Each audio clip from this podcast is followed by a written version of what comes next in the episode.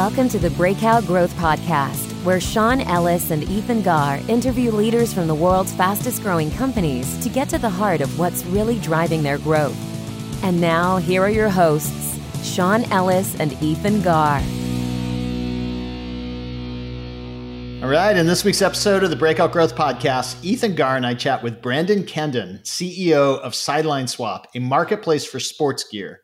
So it's pretty common to have a closet or even a garage full of skis, sticks, and balls. And if you have kids that, that are involved in athletics, then you probably know the cost of upgrading that gear from year to year can really add up. So when Brendan wanted to get back into lacrosse after playing in college, he brought some used gear from a friend, which sparked a conversation.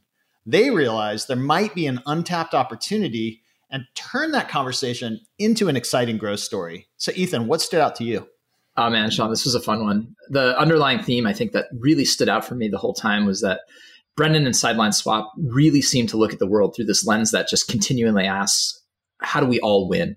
How do we help buyers find what they need wherever they are? How do we make it easy for sellers to trust this marketplace, to avoid payment problems, and so on? And how can we help our partners grow their businesses? And you know, I think when nothing is a zero sum game for them, for as a company, it just powers these these growth loops that continue to drive the business. Yeah, for sure. You know, the the trade-in events that Brendan mentioned yeah. are a great example. Yeah, I'm not going to give it all away in the introduction here, but everyone win with, with with these they they win so consumers win to sporting goods stores and even local sports teams and charities that and that win-win outlook on the world seems to really serve them well yeah i think our listeners are going to learn a lot from this conversation. You know it started with that classic chicken and egg marketplace challenge where you know network effects and cold start problems abound but they started with a problem that they understood. They figured out a hyper focused starting point to validate the concept.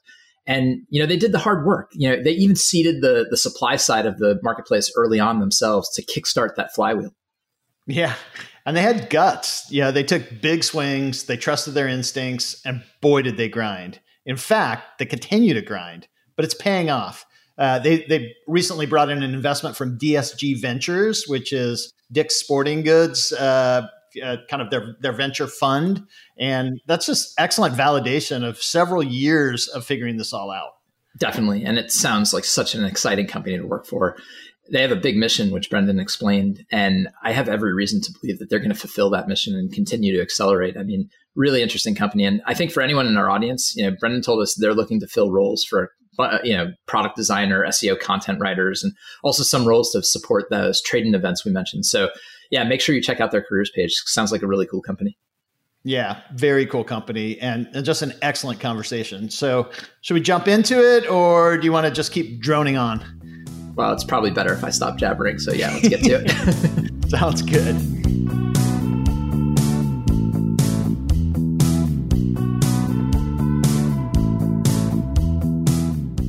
Hey, Brendan, welcome to the Breakout Growth Podcast. Hey, Sean, Ethan, thanks for having me. Yeah, we're we're super excited to have you. And as you mentioned, Ethan is here as well. Hey, Ethan. Hey, Sean. Hey, Brendan. Good to have you on the podcast. Yeah, appreciate you guys having me. It's going to be fun. Yeah, for sure. So um, you're the the co-founder and CEO of Sideline Swap, and uh, we we may have some listeners that are familiar with it, but there's probably quite a few that aren't. So it'd be great if you uh, give us a quick introduction to to what it's all about. Yeah, absolutely. So, uh, Sideline Swap is an online marketplace for buying and selling sporting goods. Uh, I mean, easy way to think of it, really high level, is we are like an eBay or a Poshmark for sports, where we connect buyers and sellers to exchange sporting goods. Uh, and we do a lot of the marketplace basics like you'd expect. So, uh, we have hundreds of thousands of listings on the platform listed by sellers all over the you know, US and Canada. We provided buyer guarantees for people um, when they buy and sell through the platform. We provide pricing guidance, shipping. Uh, so it's uh, you know, the leading marketplace in sports. We started it in 2015. There's a little period before there. We were nights and weekends, but uh, since then, we've had a couple million users join the platform. They've bought and sold hundreds of millions of dollars worth of inventory through uh, through Sideline Swap. And you know, over the course of of the life cycle of the business, we've raised 15 million in venture capital. We've got about 30 people uh, on the team. It's a remote team, mostly based on the East Coast of the U.S. And uh, we've been on a couple like the top 100 marketplace lists. Andreessen Horowitz puts out a list every year, so Sideline Swap's been on there for the last three years or so. And uh, and maybe just the last thing to add is that since we started the business, it's pretty much been a pure play marketplace where everything buyers and sellers send inventory to each other directly. But in the last year or so, business has evolved a little bit to include a new uh, thing we call the trade-in platform, where we work with retailers and brands to enable resale wherever athletes shop and play. So well, I'm sure we'll talk a little bit more about it, but you can now we'll be have pop-up events around the country where you could bring in your used sporting goods we'll evaluate it on the spot. We typically pay you in the retailer's gift card take the inventory from you and then we do the work to sell it. So we resell that on the marketplace. So we've got both elements mostly the core marketplace where it's buying and selling direct but then we also have this new element of the trade-in platform to make it even easier to sell your stuff. Yeah so one one uh, curiosity question on it. I it, having followed eBay over the years, where it used to be you know mostly mostly used items, uh, increasingly you see a lot of new items on eBay. Have you do you, do you have some new items that get in the mix, or is it is it pretty much all all uh, pre owned merchandise? So there's definitely a mix. I mean, I agree. That's actually probably one of our initial insights is when we were looking at, well, why can we do this when eBay already exists? I think there's a period, especially uh, there's a period where eBay really focused on competing with Amazon, and their seller base shifted more towards businesses and a lot more new inventory, overstock inventory, but also just just new, uh, and less and less people selling out of their homes their used stuff, especially in the sporting goods category. And so we've really focused on unlocking inventory from people's homes, and that's the big opportunity we saw.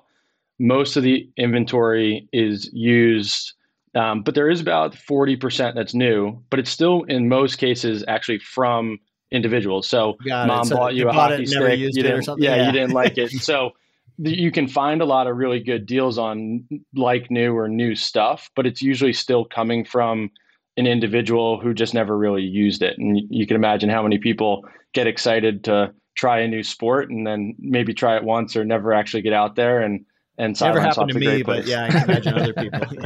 Yeah. yeah.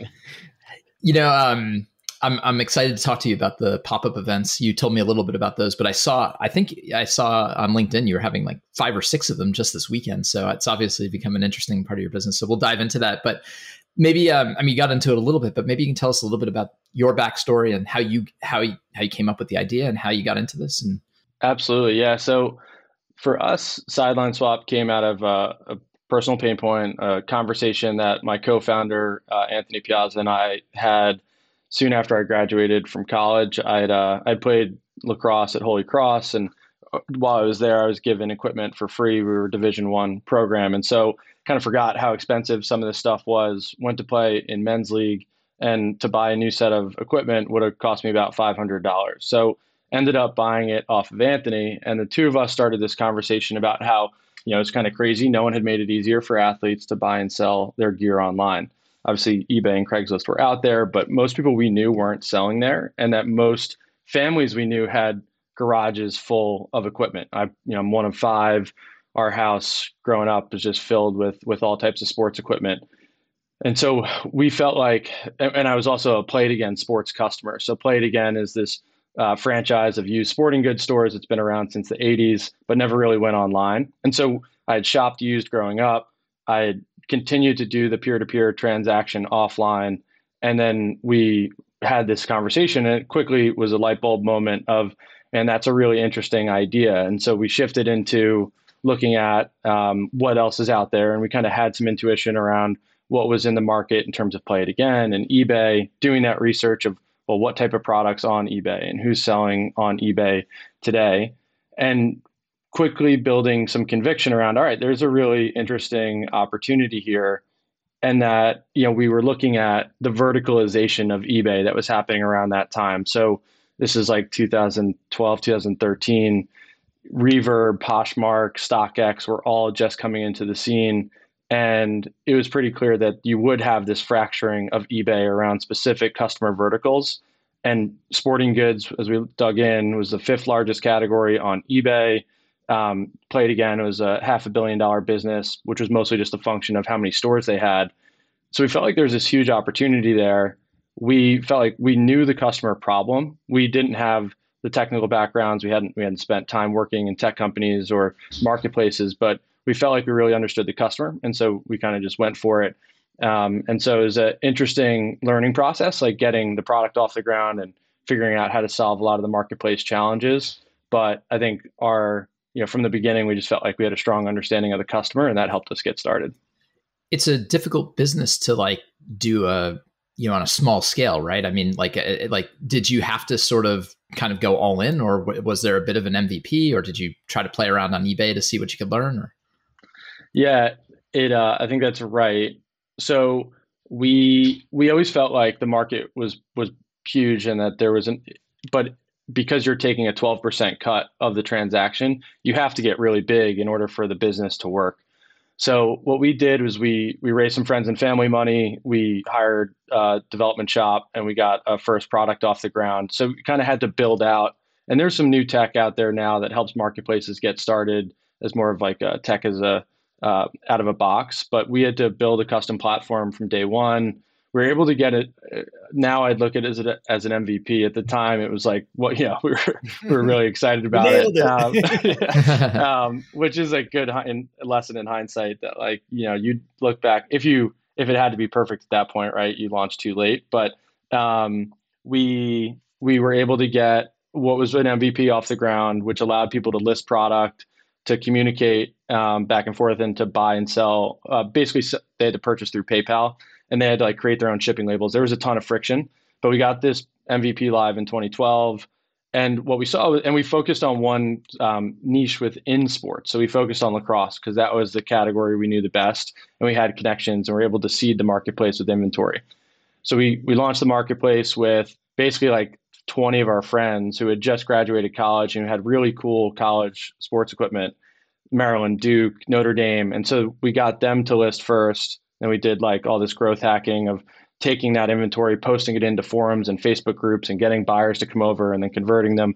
But what we learned really quickly is that there was definitely an interest in this, that, you know, people, we had gained momentum with users and, you know, 20 people listing 200 items quickly turned into thousands of people listing tens of thousands of items. And that was, that was enough momentum for us to keep going and to keep building from there. We eventually had to raise another round, kind of rebuild the marketplace based on some of those key initial learnings. Specifically, like the chat feature was super popular and it was like disconnected from transactions. So we had to rebuild it where we kind of pulled everything together. You chat within the transaction experience, buyer guarantees, payments, and shipping were all kind of introduced. And then that's where things started to kind of really take off. But we definitely had to get like, we felt like we had to launch enough of an MVP to really under validate the idea, which is like, can you get people to list, which is what wasn't happening previously. And I think that would have been hard to do if we were just selling through eBay or trying to connect people on like Instagram or something. Mm-hmm. And and so you said that you started with lacrosse, and and did you did you sort of build out one sport at a time, or once you had lacrosse, you could you kind of plug every sport in there? Um, so we started with lacrosse, and we stayed with that for a little while, and then our growth strategy has really been to think about sports the way like Uber would think about cities, right? You need to build liquidity in each sport in order for it to work. There's other things like merchandising is really important. So if we're going to launch successfully in skiing, the skiers expect a certain level of detail when they're shopping and and that builds trust quickly. So we we basically went like lacrosse and hockey, then baseball and skiing and snowboarding and golf and we've kind of cont- it's gotten easier with each additional category and now kind of have a playbook around them yeah exactly. And and you have um, we always made it a sports marketplace. It was never a lacrosse marketplace and there were other things but we didn't expect we didn't do any marketing to drive buyers to a category we weren't focused on on the sell side. So that was kind of the the growth strategy. So when you, when you talked about marketplace challenges, obviously the the one that often comes up is kind of like uh, you know it's either either really hard to get the buyers or really hard to get the the inventory. Which uh which has been harder for you and and how have you overcome that challenge? Yeah so the harder side for us was was the sell supply side. And it does um, ebb and flow a little bit. At points you know we need a little bit more demand. But for the most part the supply side has been where the challenge was. And that was from day one. And so we've really spent most of our time and most of our energy on figuring out how do we get more inventory into the marketplace. What we see is that if we could get good used inventory into the marketplace, we can sell it through SEO, through paid marketing. The economics work for us, but to it's it's less uh, it, it's definitely harder to do that than it is um, to get the or harder to get the supply side on, on the marketplace. And so yeah, that's been been our big focus. And I think it's because the the I guess like no, we're not moving inventory from eBay to sideline, right? We're not taking market share. It's really getting people to do something they've never done yeah, before, and that was the hard yeah. part. So I was, I was going to ask, do you um, do, do most people like list the items in multiple places, or do you have like exclusivity on the items they're listing? I think that behavior has evolved a little bit over time. Uh, we still see that about half of our sellers have never sold anywhere else before. So what we, our um, conversion um, journey usually is we get you as a buyer. So it's there's a lot more people shopping for sporting goods than li- looking to sell. So we get you to come into the marketplace shopping around and then oh people like me are selling here i could sell too and we convert you to a seller um, and then once they sell a lot of that times that is exclusive not exclusive but it's unique to sideline and i think that's where if you shop sideline we have more unique inventory than anybody else in sports. Um, but uh, at, at, you do have power sellers who sell on multiple platforms, and so there's definitely a little bit of that. But the majority of our inventory is unique to Sideline because of the way we run you know think about acquisition and how we convert buyers into sellers and, and is that always shipped somewhere or is there any like kind of local marketplace to it there's no local pickup right now um, what we see is that you typically the way our peak customers shop on sideline is they're looking for a very specific product. So if you're looking for ccm jet speed hockey skates at size 10 and a certain width the likelihood that that's in your pickup range is low. And that's why we think facebook marketplace and other local marketplaces are not solving this problem the way customers shop. And so we always thought ebay was actually a better experience than craigslist in this category for a couple reasons you really want to be able to find the specific SKU you're looking for. And shipping's not that expensive. Like the average product ships for under 15 bucks and you're saving 70%, eh, you know, up to 70%. So it makes sense to, to ship it. I think when, uh, when we first chatted, I was telling you I had just been looking for a pair of used ski boots because I don't ski very often. I just needed them for kind of one particular um, uh, day out basically. Um, and I had this, uh, you know, I was saying like I hadn't found sideline swap at the time, but I was saying that the concern was like I don't really know what sh- what what what the right size is. It kind of feels like the kind of thing you have to put on and try. But it seems like you've you're you said you'd be surprised people do actually buy sized goods and and like is that do you think just because you've built such a trusted marketplace as a whole that people are like well I can always take this and and resell it or um or or or is it more that people know what they're buying most of the time?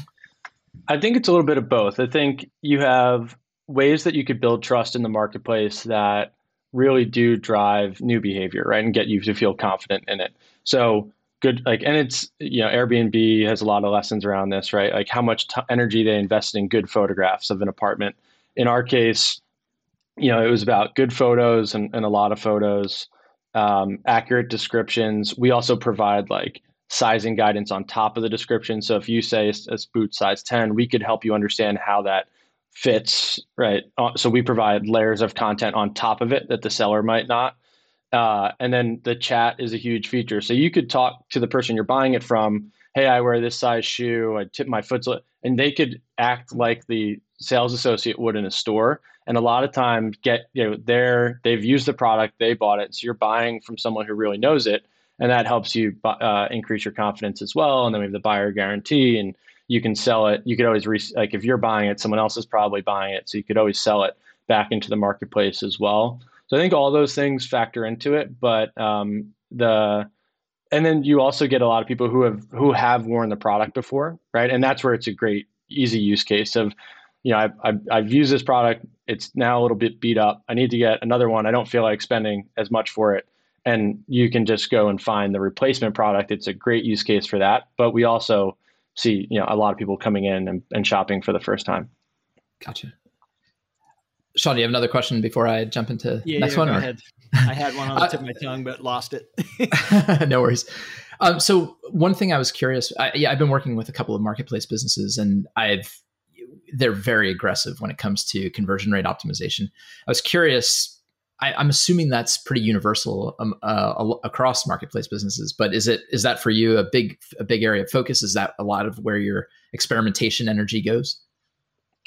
Yeah, I I think we spend a lot of time thinking about conversion. I think in terms of like testing and experimentation, I'd probably be be lying if I said we're we're like ruthless about that. I think what we've found, we've tried at times, and I think what we've found is that um, there's areas of that we can be like test and uh, much faster and like without spending a ton of resources.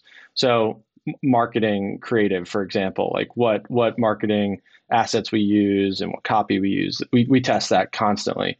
But um, things in product with a small team, it's hard to invest the resources of changing, building multiple versions of everything and, and testing. So, the and the other thing with the marketplace that that's challenging is that we we'd run these tests and the inventory is constantly changing, right? It's not like a SaaS business or a Shopify business where you're driving, you know, a thousand eyeballs to the same product, nothing changes except the button color. In our case, we're driving you to a pair of hockey skates. That pair of hockey skates sells. Now we're sending you to a different pair of hockey skates that might be a different price, different pictures. And so it, there's a lot of variables that made it made it challenging with a marketplace because you don't control everything. So what we've what we've done is focused more on you know uh, where where we get our traffic from, where we get our inventory from. So testing around those things of higher quality inventory, also like quality of traffic, that we can that we can um, get through certain channels and the testing we could do in those channels. And then we've within the product it's more around certain user experiences. So within the checkout flow within sign up those are areas where we try to test a little bit more or, or adding a new feature. Um, and so i think that's been a learning about you know you, i think you have this aspiration to test everything because of, of the way people talk about this. And, and i think for a small team you have to pick and choose of what you can test and uh, not get caught up in debating the things like, well, the inventory changed and the test is now no longer valid. Um, and, and, and that way you can move fast and, and make smart decisions. But at the end of the day, zoom out and focus on the big things, which is get high quality inventory onto the marketplace, drive traffic from good channels, and that takes care of a lot of it. And then, uh, and then within that, there's a lot of ways to optimize. Is it uh, fully a, a web-based experience, or do you have an app uh, experience as but well? We have both, yeah. And do you find that, like on on the app, that uh, that like user retention and and some of the metrics are better if they're on the app? Definitely, yeah. So the I mean, app users are our best users, but conversion is there's a lot more friction to get them into the app. So what we'll typically do is drive you to the web first, get you there, get you to see the experience and then really focus on converting you to an app user from there. Although it varies, like we've had a lot of success with TikTok install campaigns lately, um, but we definitely see that uh, the the app users, whether it's causal or you know just a, basically the people who want to uh, use the app, product all the time, download the app. You know, I think that's that's something we're constantly debating, but no doubt the app users are by far our best users and most likely to buy and sell as well, which also drives up their their lifetime value. Yeah, and then another question I was going to ask before was, um, and, and, sorry, Ethan, I know now no, you're, no, you're chopping, bit, but uh, the you had talked about that that chat really seemed to uh, help the experience when you got that added, but I, I assume that there's a little bit of fear, maybe misguided or maybe real, that um, the more you enable communication between the buyer and the seller, the uh, the easier it is to go off platform for the transaction. How, how have you guys navigated around that? Yeah, yeah, that that definitely is the case. Um, we have a lot of things we do there to try to keep it on platform. Everything from soft reminders like we provide a buyer guarantee, keep your chat on platform. Like that's where you get the value out of this. I think the other thing is that we reduce a lot of friction. So if you go off platform, you now need to like Venmo or PayPal somebody. You also need to create shipping labels. So now the seller has to do a lot of work by going off platform because of it's not just local pickup. It's not, hey, I'll meet and I'll still pay. That's another benefit to the shipping is that it actually keeps you on platform. I think you're also you know, you think about worried like, am I going to ship it and not get paid, or am I going to pay and not get the stuff I shipped? And exactly. yeah. yeah. So we have an oper- I think like disintermediate. We've been able to overcome disintermediation by like solving real problems for buyers and sellers. But you know, offline businesses, it's tough, right? Like yeah. it's much harder. It's like a twelve percent insurance policy that you're actually going to have a smooth transaction. That yeah, exactly. and I think a lot of people see that that's worth it. I think you got to scare one of the two parties into believing that it's dangerous, right? Like, because uh, I've I know I've had that op- I've had that situation where uh, someone offers to do something off platform and as long as i'm scared of it like it's yeah, it stops it there or you know as long, as, long as one to me last is, week with uh with neighbor.com i i was getting my daughter some parking at ucla and she uh she she basically the guy's like uh i decided i'm going to charge a lot more for it and um i we've agreed to a price and then and then like it just started to feel scammy and then i start like looking at scams on neighbor.com and I, I start seeing that there's a ton of them and and so like maybe I could go direct and hit his price, but I already don't trust the guy and and so yeah, it's uh like I, I think there's always going to be fear on a platform, but there's even more fear going off the platform. totally. And and I think if you can yeah, so that I mean and that's your opportunity to build reinforce trust on both sides, right? So um yeah, I think we've been able to do that pretty successfully, and and I think uh, yeah, it, it was something we, we thought a lot about in the beginning, but the more we improved the user experience, the less it became an issue. So I wanted to ask you about the trade-in events because they, they seem pretty fascinating to me, and it seems like for a digital business, it's uh, anytime you do something offline, there's got to be a lot of uh, fear and and uh, concern. So I'm curious, uh, maybe you can tell our audience a little bit about what those events are, why they're why they've been successful for you, and where you think they'll take you in the future. Yeah, absolutely. So the trade-in events really came from two things. One, it was our like during COVID, a lot of sports were canceled, especially our core sports, and so growth slowed down and we had to kind of like pump the brakes on on a lot of things and it gave us an opportunity to reset and think about okay we've we've really been uh, addicted to a few growth channels, specifically like Facebook, Instagram, and Google, up for the past couple years as we were really chasing growth. And what can we do going forward to grow the business without necessarily being so reliant on those performance marketing channels? And uh, at the same time, looking at where's the market headed? and we and, and so we, we talk about fast moving water and there's this great great blog post on on find the fast moving water and for us we looked at brands and retailers we're starting to really lean in on resale of talking about uh, you know bringing that into their own shopping experience after i think a long time of thinking that was something they they didn't really have any interest in it cannibalized their market I think the retailers and, and, brands have really come around on this is a good thing. Customers want this, and you could use it to drive incremental traffic and in, incremental revenue. And so we started there and we said, all right, well, if, if that's where the market's headed, and we need, we, we want to get off performance marketing channels, and we also need to get more supply. How do we put those things together, come up with a solution that solves all, like, solves our problems of getting more supply, growing faster, but also taps into this need that these retailers and brands have. And so in our space, Dick's Sporting Goods is by far the biggest retailer in the space. And so we, we had built some relationships with them. We approached them and said, what if customers could walk into your store and bring in their old baseball bat and get paid on the spot for the trade in value in a Dick's gift card? Is that something that you guys would be interested in doing? And there was there was a lot of interest in that. And we had the technology by that point to be able to we have our value guide and we could determine pricing based on you know the recent resale price and how fast things sell. We can buy things with a lot of confidence knowing how, you know what what price they'll sell at and how long they'll take to sell. So that was where our trade-in event started. We started we ran one in 2021 and then uh, it went well and it was awesome like we were sitting in a parking lot of a sporting goods store and as soon as we're done setting up with our tent, trade in a big trade in event tent, people start walking up with bags of equipment. And, you know, very quickly we were like, this is what we thought was awesome. out there. Yeah, yeah. And there's a lot of friction in That's almost them the listing solution to the local thing too. Yeah. Exactly. So you remove the friction around shipping. A lot of people like they if you want to sell yourself, we have a great platform for that. But if you don't want to do the work and you still have the stuff, now we have a solution for that too. And so we we did one event in 2021. Last year we did a 14 event test in the spring. That went great, and we, we scaled up to 50 events in the fall. And we're going to do probably about 700 events this year with our retail partners.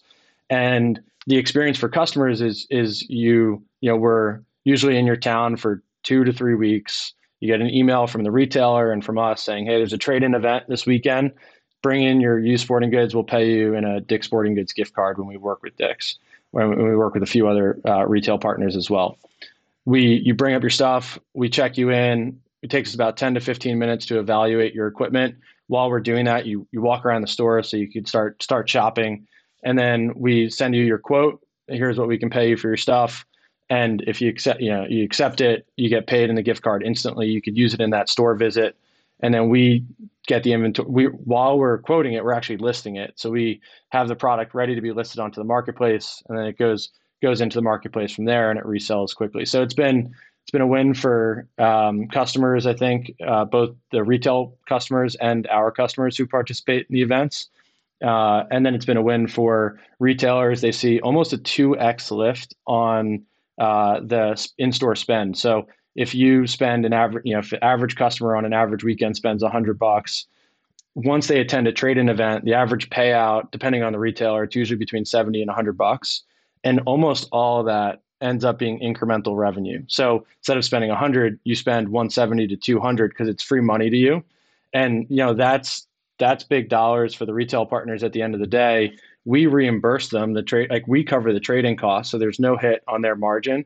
And then we you know we flip the product for a good good markup and it works for us and we get more inventory onto the marketplace. So it's been it's been really interesting and uh, something we're, we're excited about but took uh you know we had to build the marketplace first to be able to go do this and then it allowed us to go launch this like second phase of the business which we always hoped to get to but kind of had to wait for the market to get there and get for ourselves to to be able to support it do you have to be pretty careful with what you take in because obviously you don't also don't want to warehouse too much stuff, right? So yeah, so we have a, a value guide, and you basically everything gets processed into a system. Mo, you know, pr- we have a price for most things, but there are things that we can't accept, whether for condition, age of the product, um, and so our, our value guide is extremely comprehensive. But in certain cases, we do reject product, uh, and what happens in those cases is if it's in good enough condition, we always try to find a local donation partner. So you can uh, donate it to, we'll donate it for, on your behalf to a local sports program. And that's been a great uh, additional benefit to it. Uh, and then um, we, or we'll recycle it responsibly. So we have a, a, way to discard the items and you don't have to take it home with you in, in those cases. So, but we do, we do reject product. You don't get paid for everything. And you know that has allowed us to make sure that we're selling you know we don't really have products sitting around because we can be pretty selective about what we take. Yeah it's interesting. I, I uh, speaking of the donation of of of sports equipment i, I was going down to uh, nicaragua about maybe a year ago and my friends down there said oh the, you know the baseball team just doesn't have any equipment. They can't afford it. Can you ask some of your neighbors and see if you can bring some stuff down? And and next thing you knew, I was just like overwhelmed with uh, with like so so much youth sporting, you know, youth uh, baseball stuff that um, yeah, it was uh, it was. in my additional baggage costs there was quite a bit, but it was pretty awesome to hand it out to, to, to kids there, and I'm sure plenty of kids in in in the U.S. appreciate those donations as well. Yeah, exactly. Yeah, we've done stuff locally. I think there's some international programs we're working with. So do a little bit of all that. And we also have an option where you can, we'll buy it from you, but we'll donate the proceeds on your behalf. So in a lot of cases, local programs they they don't need more baseball bats. They actually need jerseys right? So but we could turn a baseball bat into cash that you could use to buy a jersey. So we uh, you know we have this option where you could do it as a fundraiser but we still sell it. We still pay you for it and we still resell it but it's then you could use the money how you want to use it rather than having to now make use of a bunch of hockey skates and hockey sticks that you got. Oh, that's cool. Very cool. So, um, you you had mentioned Dick's Sporting Goods as being one of the retailers that you work with, and I did notice that you uh, raised some money recently from their venture arm. So, I'm I'm curious, uh, was it was it was it this program that started that relationship, or or vice versa? yeah, no. So this I think the investment grew out of the business relationship, although they're both kind of in talks the whole time. It was that was the idea.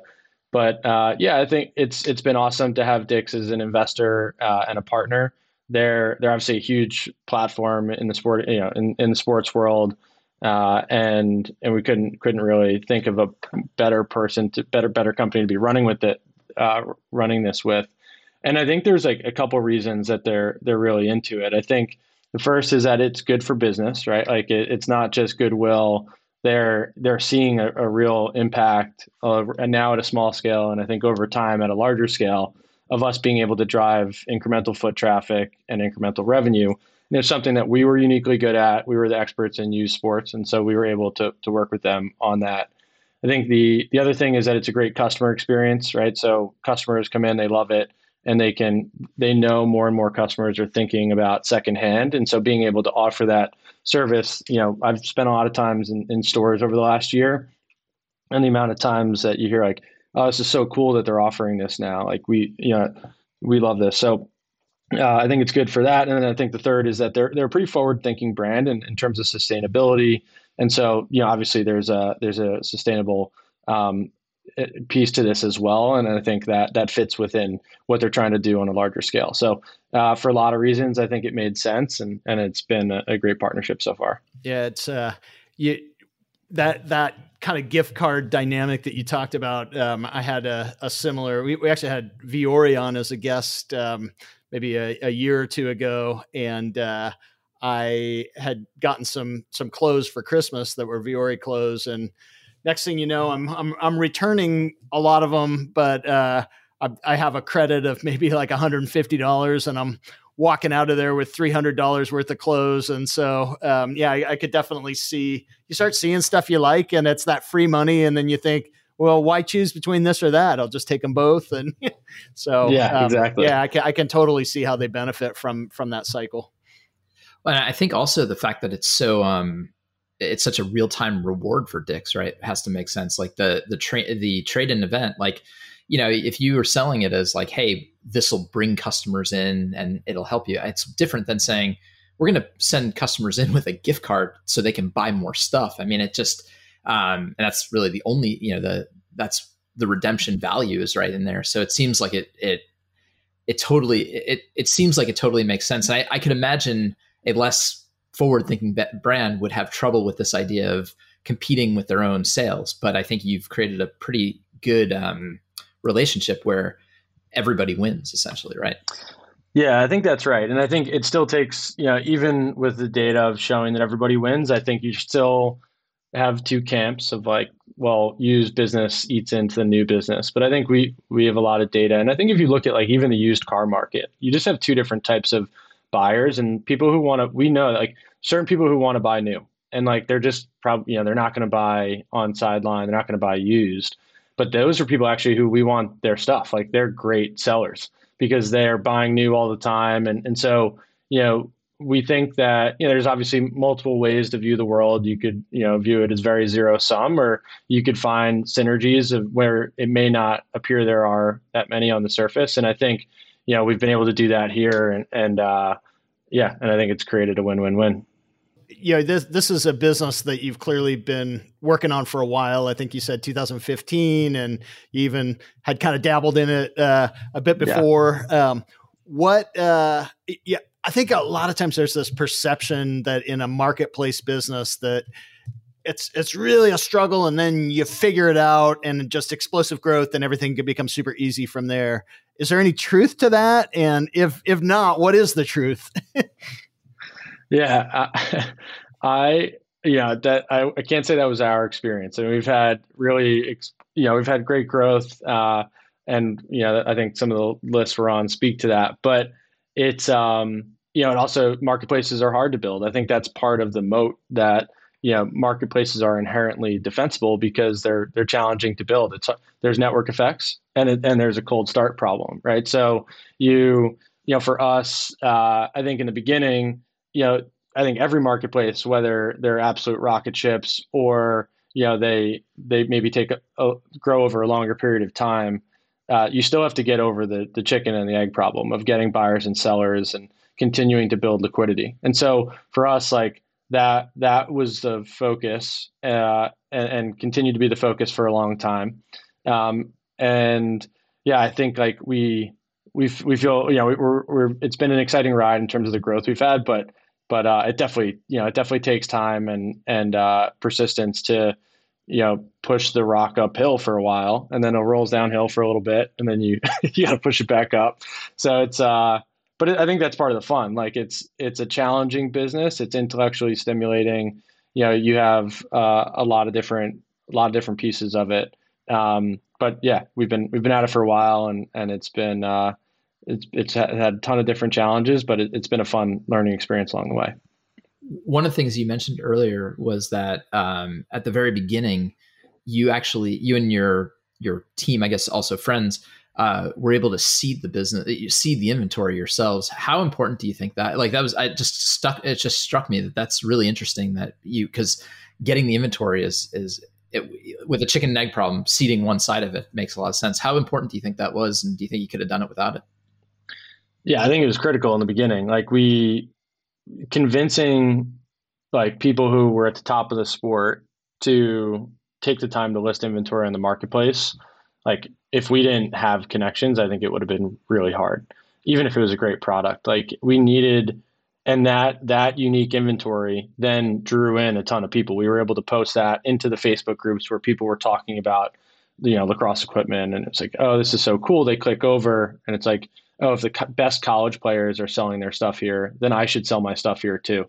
And it also set the precedent with like, it's not cheap used stuff. It's really cool, high quality used stuff. So there's all these benefits to it. Um, I think it was it was critical. I mean, you know, it's very much the it was a Paul Graham like do things that don't scale approach where you know we were really in the weeds both in terms of getting our friends to list stuff and doing things for them to make sure the inventory went out and we set good customer experiences uh, and then um, yeah and, and, like continue to do versions of that for a long time like whether it was posting to other marketplaces posting to facebook groups uh, to get people into the platform without having to spend a lot of money. We were able to reach million dollar uh, gmv run rate with spending zero dollars on marketing but through that type of growth hacking of you know finding high quality pockets of inventory and then finding where people were already like where are the eyeballs that would be interested in that type of stuff and then that then that facilitated the transactions. But it took definitely took the connections to to get it started. What what about these like new uh, NIL deals? Is there any any play in that for you? Yeah, so uh, the name, image, and likeness stuff has been interesting. Um, we we've done some stuff with college athletes. Previously, we had focused on when you just graduated, so you were done and you were able to get rid of it. Now there's like transfer portal stuff, which is interesting. Uh, we still have to be careful about like who, when do you own the inventory? Some schools take it back, some don't. But uh, yeah, NIL has opened up a lot of new opportunities, uh, specifically around like influencer deals and and getting so so it's uh yeah it's it's kind of a new new area for acquisition that we really haven't been able to play in before that we're we're testing a lot of things and it's uh it's it, what we found is that it's not necessarily the best players on the field who are the best partners on this. It's actually the content creators. Like if you're on a good team and a good content creator, doesn't really matter if you're last on the bench. Like you might have, you might be the better partner for us. You got the business than, savvy, than maybe player. a little bit more. Yeah. Yeah, my my yeah. daughter's a D1 athlete who just went through a transfer portal and it's just amazing like just how much it's not so much sports gear but just, you know, the the sponsors of the programs and just how much they just shower them with. She showed me a, sent a picture like a week ago of just a pile of of Nike clothes, for example. I know it's not quite the equipment side of things, but uh, it's well, we sell we sell a ton of apparel. So and yeah. that type of stuff, like you know, alumni will eat up. We have a whole fan shop section where you can mm. shop any college uh, and and pro team, and so you have fans and players buying and selling from each other. So yeah, like we love excess inventory, so uh, that's that's good to hear. Yeah, I'm sure there's there's kind of rules around what they can and can't do there, but it's uh, it's just amazing, like just just how much how much stuff they shower on the students. You went from a from an Adidas school to a Nike school, and it's, and then obviously when you go in the transfer portal and you you leave a program, like you you don't want to be wearing that program stuff around anymore. Exactly. So. You have like no no emotional, very little emotional connection to it at that point. Right. Right. So Ethan, you got any more questions before we wrap up here?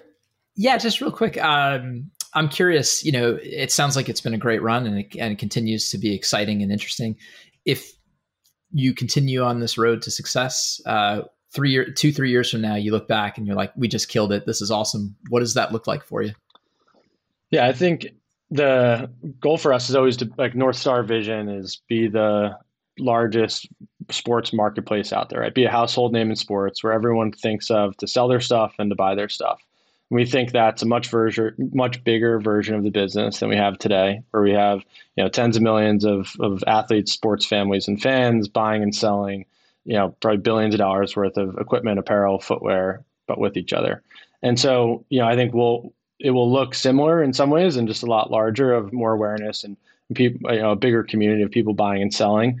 Um, you know, the product will continue to evolve, and there's all this stuff we want to add. Uh, local pickup on the list as well, but um, yeah, I think so. It's it's continued growth of the core business, and then really the evolution of this trade-in element, where our goal is to really power the circular economy in sports.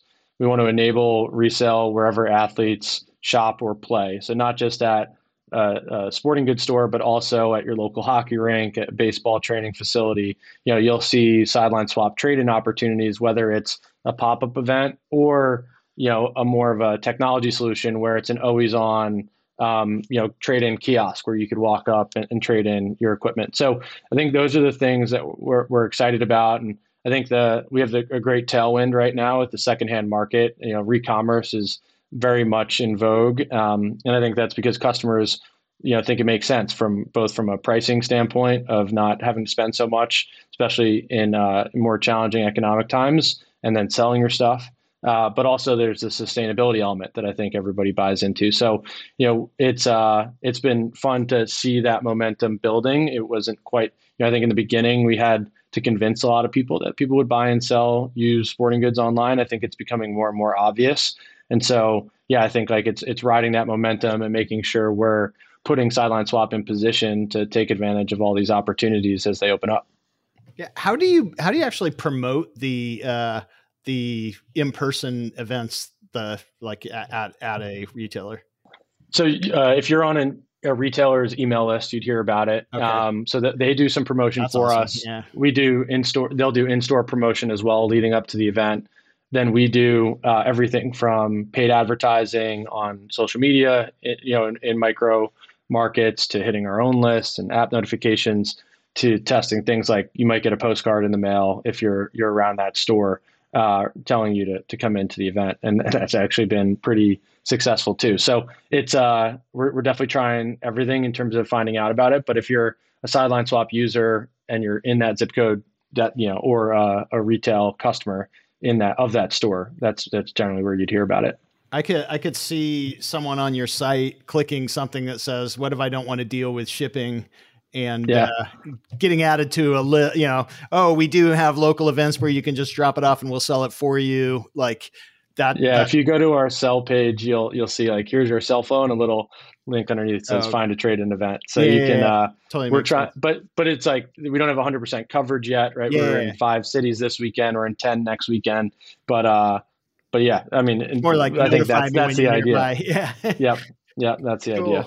So, a question that we love to end every uh, interview with is uh, asking you uh, really like what do you feel like you understand about growth now that you may not under may not have understood a couple years ago or in your case even just when you were getting started with the business? Is there is there some big growth learning that you that you feel like you've developed in the last few years?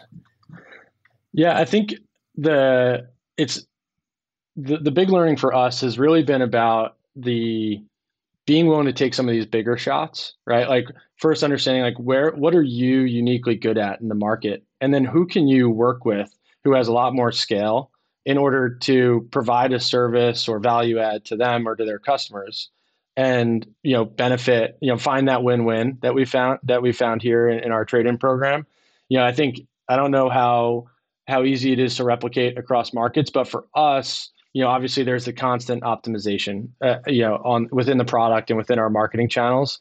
But I think what we've when we look back at what really drove step step function growth in the business, it was some of the stuff that we kind of knew had to happen, whether it was like a new inventory integration to get more inventory into the marketplace, or something like trade in to drastically reduce friction and and be able to go get inventory from customers where they where they are. Um, you know, I, I think it's it's a little bit counterintuitive to some of the more iterative growth strategies that you see, but sometimes like that, you, you kind of know it intuitively that that's where you need to get to, and you got to find a way to to do it, you know, with the resources that you have, and not like make an all-in bet on this one thing, but also be willing to make bigger bets and hopefully unlock step function growth along the way. So I think it's uh, that's been been an interesting learning and, and something um, you know we're we've obviously benefited from lately. Well, Brendan, this has absolutely been been fantastic. It's really um, it's really an interesting business, and uh, I think the way you've approached it, um, I think will give our audience a lot of um, interesting things to think about. Especially, you know, for me, a couple of the the big takeaways were, again, like I think the the the way you started this, uh, seeding the market, using what you were really good at and knew, starting with lacrosse because it's what you knew best, I think um, made a lot of sense, and it it seems to have gotten you over probably a lot of that that really those some of those early hurdles with an MVP and trying to you know get over what is going to naturally not be uh, as as tight, tightened up as you probably would like. And um, just what you said here about uh, looking for win wins. Um, you know, we've seen a lot of um, companies that we've had the opportunity to to chat with, where what seems to really drive their business is that they're sort of their their goals are very much in line with their customers. Their growth depends on their customers' growth, and it seems like you think about that not only with your customers buying and selling products, but also with your partners. So um, it's really good stuff, and I, I, really appreciate you coming on and spending some time with us here. Sean, do you have any other key takeaways? No, I think you nailed them. That's that's awesome. Yeah, thank you, Brendan. We appreciate having you on. Thanks for having me, Sean and Ethan. It was great, great talking with you guys. Absolutely. All right, and for everyone tuning in, thanks for listening.